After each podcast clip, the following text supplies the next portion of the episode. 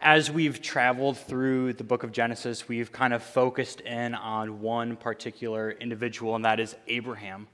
And if there's one theme that we've been able to kind of trace through Abraham, it's that God accomplishes his will through broken and sinful people.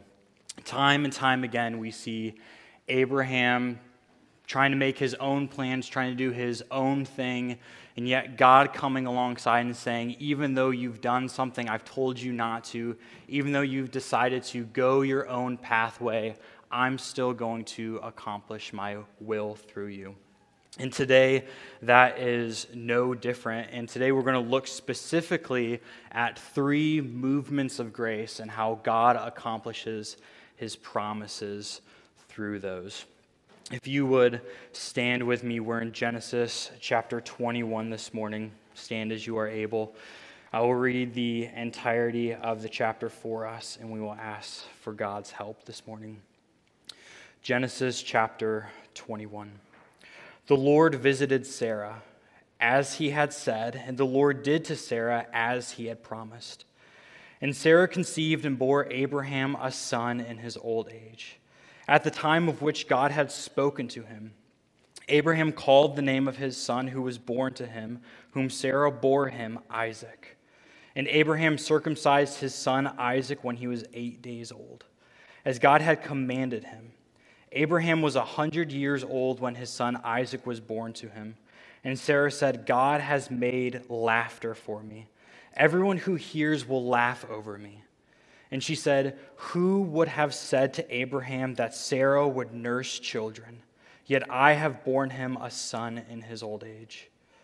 And the child grew and was weaned, and Abraham made a great feast on the day that Isaac was weaned. But Sarah saw the son of Hagar, the Egyptian, whom she had borne, whom she had borne to Abraham, laughing. So she said to Abraham, Cast out this slave woman with her son for the son of the slave woman shall not be heir with my son Isaac. And the thing was very displeasing to Abraham on account of his son. But God said to Abraham, Be not displeased because of the boy, because of your slave woman. Whatever Sarah says to you, do as she tells you. For though Isaac shall your offspring be named, I will make a great nation of the son of the slave woman also, because he is your offspring. So Abraham rose early in the morning and took bread and a skin of water and gave it to Hagar, putting it on her shoulder along with the child, and sent her away. And she departed and wandered into the wilderness of Beersheba. When the water in the skin was gone, she put the child under one of the bushes. Then she went and sat down opposite him a good ways off, about the distance of a bow shot. For she said, Let me not look on the death of the child. And as she sat opposite of him, she lifted up her voice and wept. And God heard the voice of the boy. And the angel of God called to Hagar from heaven and said to her, What troubles you, Hagar? Fear not, for God has heard the voice of the boy where he is. Up, lift up the boy, and hold him fast in your hand, for I will make him a great nation. And then God opened her eyes, and she saw a well of water. And she went and filled the skin with water and gave it to the boy to drink. And God was with the boy, and he grew up. He lived in the wilderness and became an expert with the bow. He lived in the wilderness of Paran, and his mother took a wife for him from the land of Egypt. At that time, Abimelech and Phicol, the commander of his army, said to Abraham, God is with you in all that you do. Now, therefore, swear to me here by God that you will not deal falsely with me or my descendants or with my posterity. But I have dealt kindly with you, so you will deal with me and with the land where you have sojourned. And Abraham said, I will swear. When Abraham reproved Abimelech about the well of water that Abimelech's servants have seized, Abimelech said, I do not know who has done this thing. You did not tell me and I have not heard of it until today. So Abraham sheep Abraham took sheep and oxen and gave them to Abimelech, and the two men made a covenant. And Abraham set seven ewe lambs of the flock apart. And Abimelech said to Abraham, What is the meaning of these seven lambs that you have set apart? And he said, These seven lambs you will take from my hand, that, that this may be a witness for me that I dug this well. Therefore, the place was called Beersheba, because both men swore an oath. So they made a covenant at Beersheba. Then Abimelech and Phicol, the commander of the army, rose up and returned to the land of the Philistines. And Abraham planted a tamarisk tree in Beersheba and called there on the name of the Lord, the everlasting God. And Abraham sojourned many days in the land of the Philistines. This is the word of the Lord. Praise be to God. Our Father, we come to you as people who are weary, we are tired, perhaps discouraged. There's so much going on in our lives, around the world, in the news cycles that could cause distraction, that could cause us not to focus on your word. Father, we pray that this morning you would give us ears to hear, that our hearts would be softened to your word, that your spirit would move in us and convict us of the truth of this passage. Father, we need your help this morning. We pray all these things in your Son's name. Amen. You may be seated. So, as I said at the beginning, this is three movements of grace, three fulfillments of promises. And you can probably see those in your Bible, how those are divided up through the birth, birth of Isaac, the shipping away of Ishmael, and the promise Abraham makes with Abimelech. We're finally at the point where we've been waiting for a very long time since Genesis 12, the long awaited arrival of Isaac. This is the whole point of the story we've been waiting on. Time and time again, God has reminded Abraham and Sarah that he was going to have a son with his wife. That no matter how long of time went by, God keeps reminding them, hey, I'm going to fulfill this promise that I made you. I made this covenant and I'm going to keep it. Now, just so we're all on the same page, Abraham is 100 years old and Sarah is 90 well beyond childbearing age. For the last 25 years, God has said to them, I'm going to give you a son.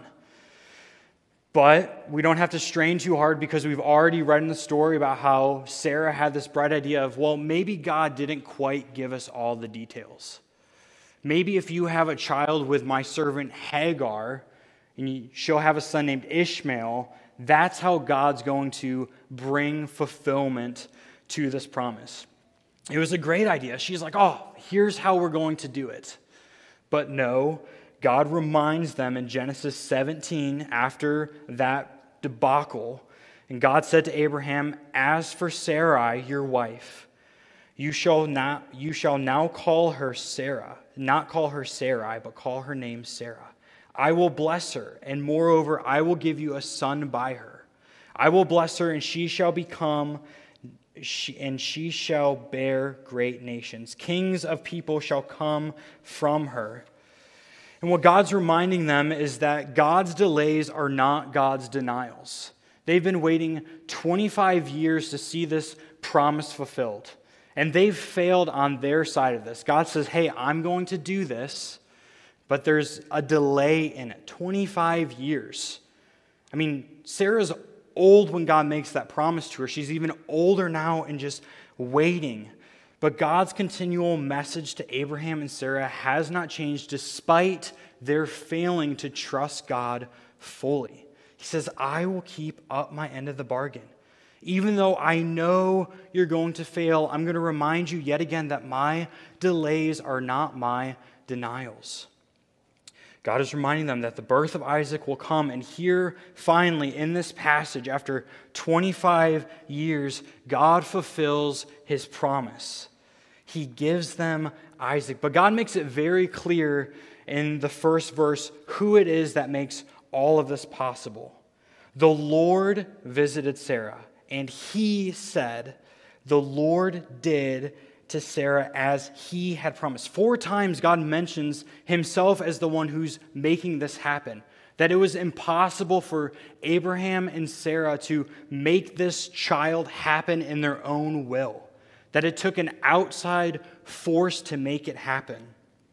And God is telling them that God's love is unconditional even towards such fickle people. And that doesn't just go towards Abraham and Sarah, that goes towards you, it goes towards me. How often do we think that our ways are better than God's ways and we try to make our plan fit God's plan? And we find ourselves perhaps in the same place that Abraham and Sarah find themselves, wondering, God, why is this coming into my life? Why are you not answering these prayers that I am praying? And it's a reminder that God's delays are not God's denials. But that doesn't also mean that God is always going to give us everything that we ask for because His will is greater than our will. Now we, we find ourselves asking is anything too hard for God? This statement must just make God laugh. And Sarah says in verse number six God has made laughter for me. Everyone who hears will laugh over me. God is further expressing that there is nothing too hard, that He is not held by the same constraints we are. And in this case, the impossibility of conceiving a child between the ages of 90 and 100. He's just reminding them, and now us, that there is nothing that is too difficult for God to accomplish. I mean, Sarah and Abraham are old. If my living grandparents were to tell us at the next family gathering that, hey, guess what? We're pregnant, we're expecting a child, there's going to be two responses. It's going to be really awkward silence, or there's going to be just an eruption of laughter. And this is kind of God's reminder to them by calling the child Isaac, whose name means laughter. Sarah's probably going to get some laughing at because God fulfilled that promise to her that she is really old, but she has borne a son. These verses, if anything at all, remind us that even when we fail, God doesn't, despite the impossibility of God's promise. Truly impossible scientifically improbable that they would have a child. But God always fulfills what he promises. He never, ever doesn't do what he has said that he will do. He will always fulfill his promises that he makes towards us. And the promises of God are meant to be a rock solid foundation that pushes us forward through life. The promises of God are meant to be an encouragement to us. And God's fulfillment of those promises are meant to be a promotion of our faith. When we see God work, that's meant to encourage us to grow in our faith. Kent Hughes puts it this way and their faith went even deeper. From the onset, Abraham had believed God. That's why he left Ur and later gave Lot his choice of the land, and then went after the kings of the north when they kidnapped Lot.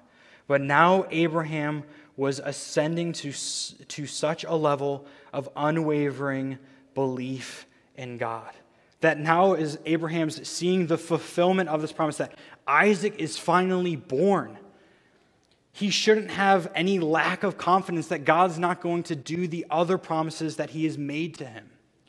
Our God is trustworthy, and he will surely fulfill all the promises, even if we may have to wait for the resurrection of our earthly bodies to the heavenly kingdom for the fulfillment of this. Our God is faithful today to work in you and me to accomplish the promises that He's made to us, to cleanse us from sin, to supply us with everything that we need for our life and godliness. Know that, like He did with Abraham and Sarah, God will come through for you and will complete the good work that He has begun in you. Philippians 1 6 says, And I am sure of this, that he, God, who began a good work in you, will bring it to completion at the day of Christ. But what you might find interesting, as I found interesting about this passage, is we finally get to the birth of Isaac that we've been waiting for since Genesis chapter 12, and it's just seven short verses in this whole chapter. The majority of this chapter isn't even about the birth of Isaac, which moves us to our second movement of grace that is Ishmael's abandonment and provision. We move quickly to see that Sarah isn't the only one who is laughing in this scene. we see that Ishmael is also sitting there at this party laughing. Remember that Ishmael is the son of Abraham and Hagar. This is Sarah's doing, the servant of Sarah.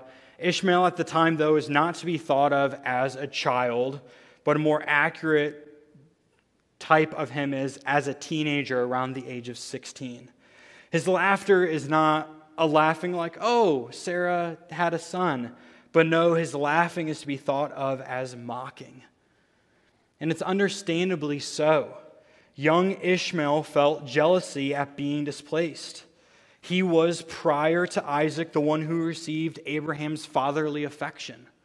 And now, here comes the new kid on the block stealing all of Abraham's love. Envy always magnifies the importance of the other and belittles our own. He's jealous of the fact that now Abraham's had a son through Sarah. And Ishmael is full aware of the promises that God has made. We can only guess what's going through Sarah's mind as she sees Ishmael laughing or far away off, mocking at them. I'm sure her imagination is running wild as she peers into the future and sees a life of torment with Ishmael tormenting, beating, mocking Isaac, threatening to steal his birthright, trying to become this great nation. And so her demand, which to remind you, her demand for Abraham is what got them into the situation with Hagar in the first place, is that they're going to be cast out like dogs. She says, Abraham, I want nothing to do with Hagar and Ishmael. You need to get rid of them, kick them out. There is no room to think that Sarah is being righteous in her actions here. She has no affection, no love for Hagar and Ishmael. Even though they had been part of the family for years, we assume faithfully serving, God had brought them back to Abraham and Sarah.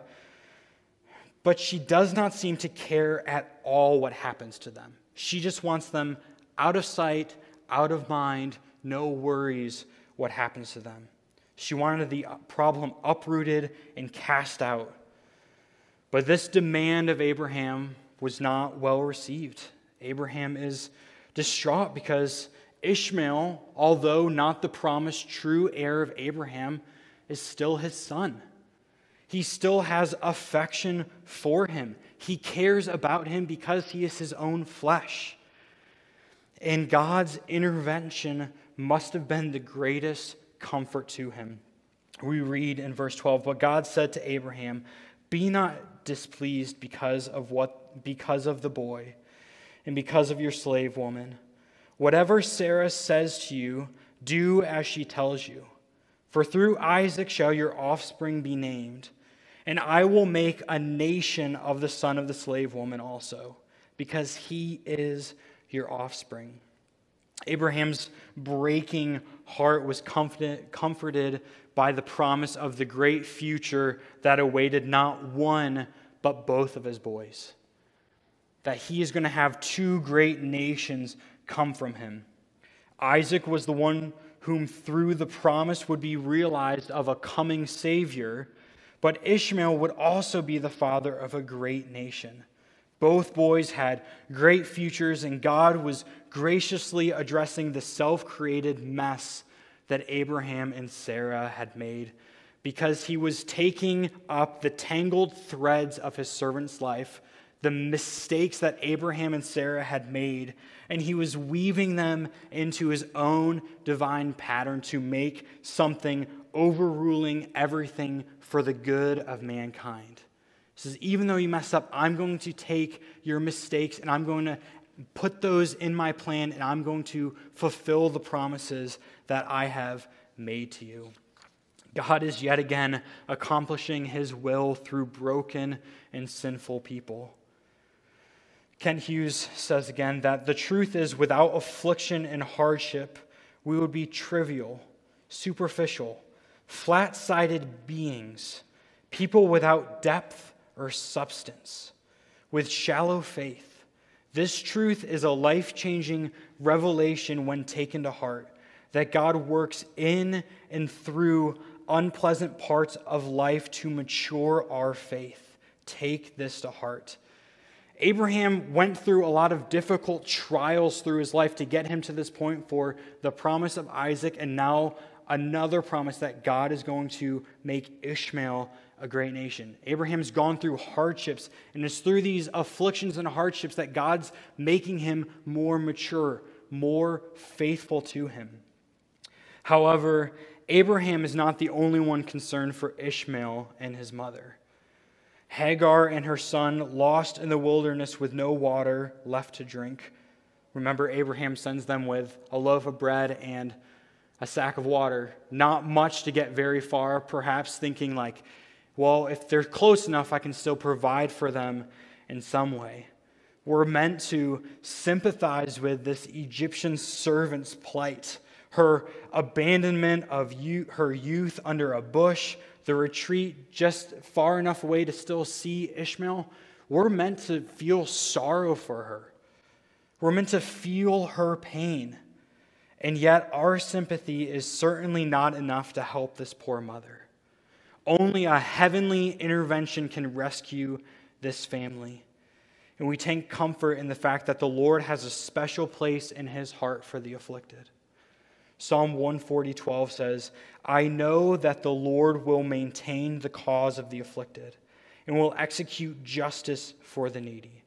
And we should not be amazed that he rescues Hagar and her son from starvation. His attitude towards Hagar and Ishmael is vastly different than Sarah's attitude towards them. Though he endorses Ishmael's removal he says, Abraham, do as your wife says. They can leave, send them away. Though he endorses it, and perhaps it's to eliminate the threat of Isaac's inheritance, the Lord does not share Sarah's cruel motivation.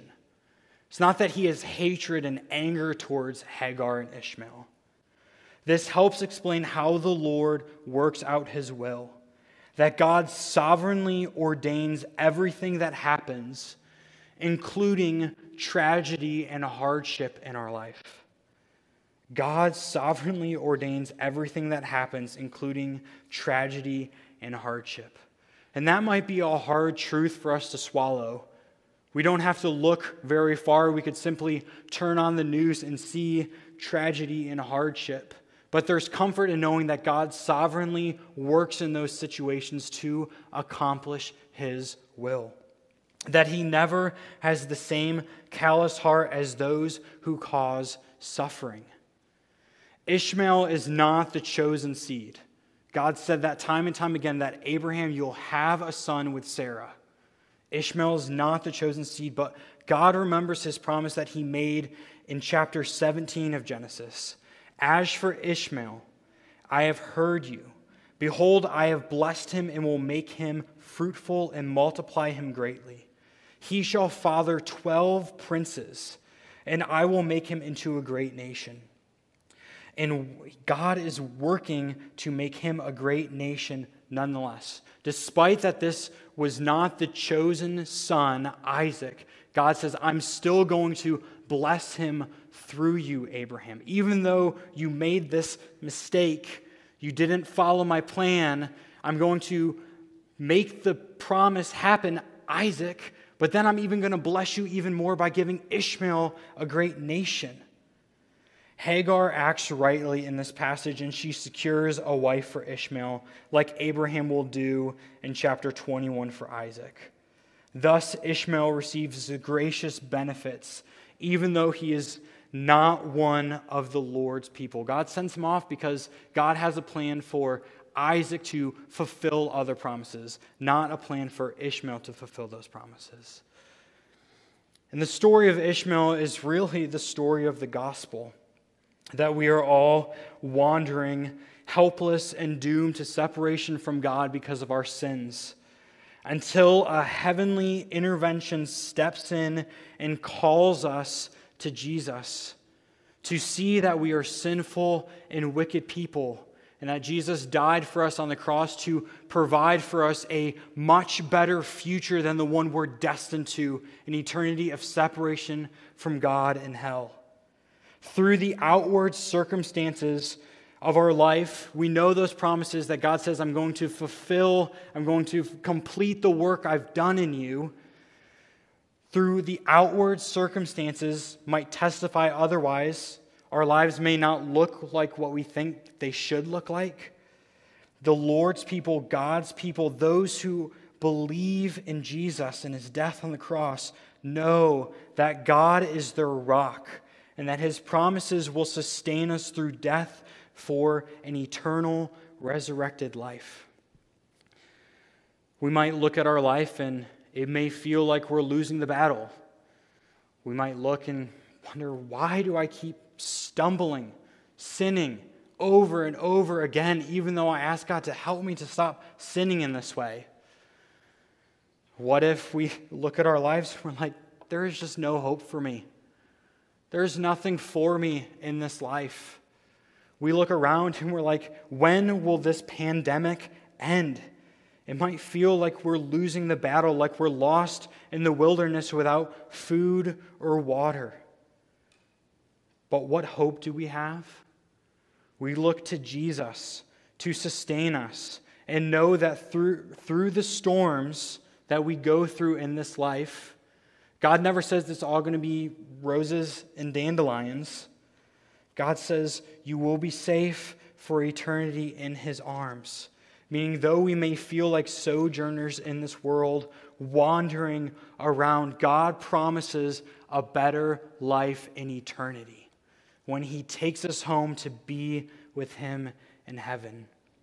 So we see three movements of grace God is giving the birth of the long awaited Isaac, the abandonment and provision of Ishmael. And lastly, we see God's continued faithfulness. Abimelech reappears in today's passage, as Pastor Will preached last week about him, in order to seal a covenant that will prove to be very significant in the Lord's plan of redemption. Isaac's birth progresses Yahweh's promise towards its goal a holy nation through which the world will be blessed. This covenant with Abimelech in verses 22 through 34 is a substantial step forward in regarding God's covenanted promise to Abraham to provide a land for his people. Yet again, another promise fulfilled. Seeing that Abraham is blessed, Abimelech seeks to make a pact with him. Abimelech looks and is like, man, Abraham like everything that he does is just blessed. He has a pattern of success, including the miraculous birth of Isaac. And I'm sure that news traveled around the land that Abraham and Sarah, in their old age, gave birth to a son. And Abimelech looks and says, Man, Abraham's having such success. I want to guarantee success for my descendants. Abimelech seems to know that this fortune will continue for the patriarch's children, and he assumes that they might help his own kingdom in the end. Meaning that Abimelech looks at Abraham and sees that there's something unique, something different. He's being blessed for some reason. And that reason is the grinding and the polishing, the ups and downs of old Abraham had been going through for years and years this friction of adversity had been polishing his soul, and it had been becoming a great light to point other people towards God. And we need to ask as Abraham had been going through all of this and God had been refining him to make his make God's name great among the nations what about us do the frictions and adversities of our life point others to the glories of God? Do when other people look at me, do they see a man or a woman who worships the one and only great God? It's kind of like a glow stick. If you don't crack it, if you don't break it, it's useless. But in a dark room, you break that glow stick and it shines brightly. Just as so, our lives through the difficulties, the hardships, the grinding, the polishing that we go through, when people look at us, they should see the sinful brokenness of us castaway in the light of Jesus in our lives. People should look at us and see that there's a difference, whether it's how we deal with the loss of a loved one, how we deal with the losing of a job, how we deal with conflict with people we have relations with. What does our response to those situations tell other people about God? Abimelech, looking on the outside of Abraham, says, There is something significantly different, and I'm going to secure good things for my descendants by making a covenant with Abraham, that they're going to be gracious to my people. Abraham agrees to this proposed covenant with Abimelech, but not before immediately scolding Abimelech about his servant's seizing of Abraham's well. Abimelech protests his innocence. Abimelech then receives the, the lambs that Abraham sets aside to make the promise to say, This is my well that you have given me, which signifies the patriarch indeed dug the well and had legal right to it, verses 26 through 32. After all this time, Abraham finally has physical proof that the Lord is going to give his family the land of Canaan. This well is a significant part of that plan. Like, I dug this well, it is mine. God is going to bless my people through it. Access to water was necessary for life in the land. And so the well enables Abraham to set up a permanent residence there. His days of being a nomad and wandering throughout the land are now over. Moreover, the name of the place, Beersheba, means the well of oath or the well of promises, reminding everyone who used that well in that land that Abraham's family has a just claim to it. Abraham's now seeing the fulfillment of these promises through the birth of Isaac, through the having of this well, the land that has been promised to him. He is seeing that although he's waited such a long time to see this happen, that God has continually proved himself to be faithful and that he will accomplish his promises. You might be sitting there and say, okay, well, that's really good for Abraham. I'm glad. I'm happy for him.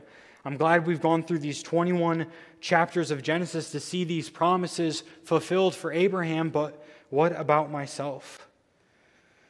Well, the truth is is that even when we fail, which we all do, even when we feel like a failure, which sometimes we do, we serve a God that cannot, that will not, that won't fail. We have a God that does not change, even though we are such fickle people chasing different treasures around this world. But how do we actually know that? How do we know that God's going to do as he has promised? God's fulfilled promises to Abraham, meaning he got the son, he got the land, but what about me? Because the truth is is that promise of Isaac is a small foreshadowing of an even greater promise that God made. Way back in Genesis chapter 3 verses 14 and 15 where God made this promise The Lord God said to the serpent, Satan, because you have done this, cursed are you above all livestock, and above all beasts of the field, on your belly you shall go, and the dust you shall eat all the days of your life. I will put enmity between you and the woman, between your offspring and her offspring. He shall bruise your head, and you shall bruise his heel. And friends, that promise is the best news because God has fulfilled that promise through the birth, life, death, and resurrection of Jesus. It's because of that promise that we find hope to believe the other promises that we find in Scripture. Matthew 11, 28 through 30 says, Come to me, all who labor and are heavy laden, and I will give you rest.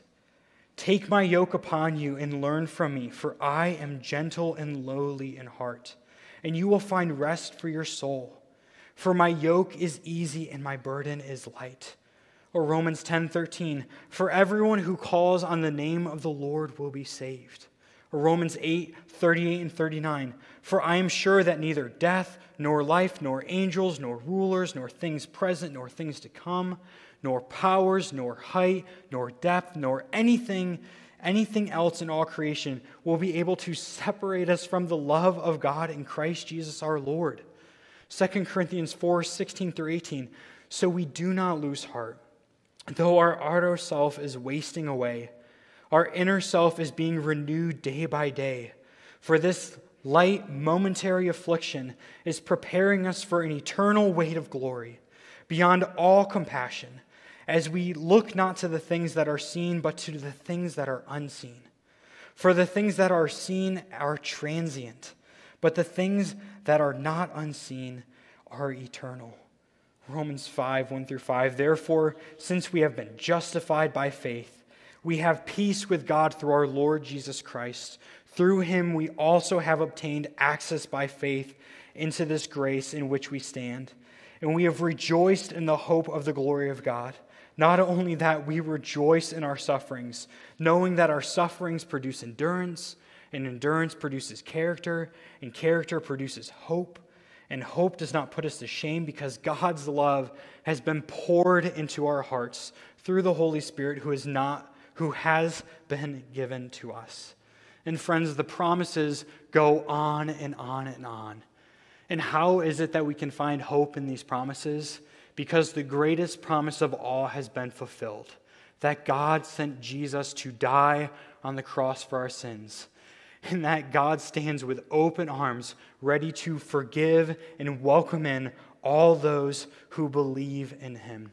Our promises are meant to be a promotion of our faith. As we see God working, it's meant to bring an encouragement to us, to our hearts, that even though everything in the world may seem like it's burning and blowing up and not going well, that God has a promise that says He will make all things right in the end that there will be a place of no more sorrow, no more sickness, no more waiting, that we will be with God forever.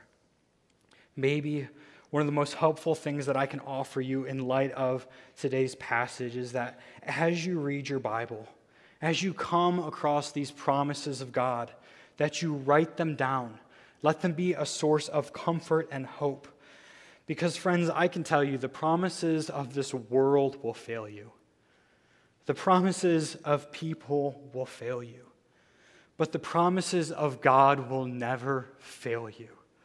Our security does not reside in the strength of our faith, but in the indestructibility of our Savior, meaning that even when we fail, which we will, that God is not moved, that He is not displeased, that He does not cast us aside when we fail, but says, No, you are my child. You are my heir. I will take you home with me. And that is meant to be a comfort and promise that our security does not reside in the strength of my faith, but in the indestructibility of our Savior. Let me leave you with this Psalm 103, verses 1 through 5 should be our response. Bless the Lord, O my soul, and all that is within me Bless his holy name. Bless the Lord, O my soul, and forget not all his benefits, who he forgives all your iniquities, who heals all your diseases, who redeems your life from the pit, who crowns you with steadfast love and mercy, who satisfies you with good, so that your youth is renewed like the eagles. Let us pray.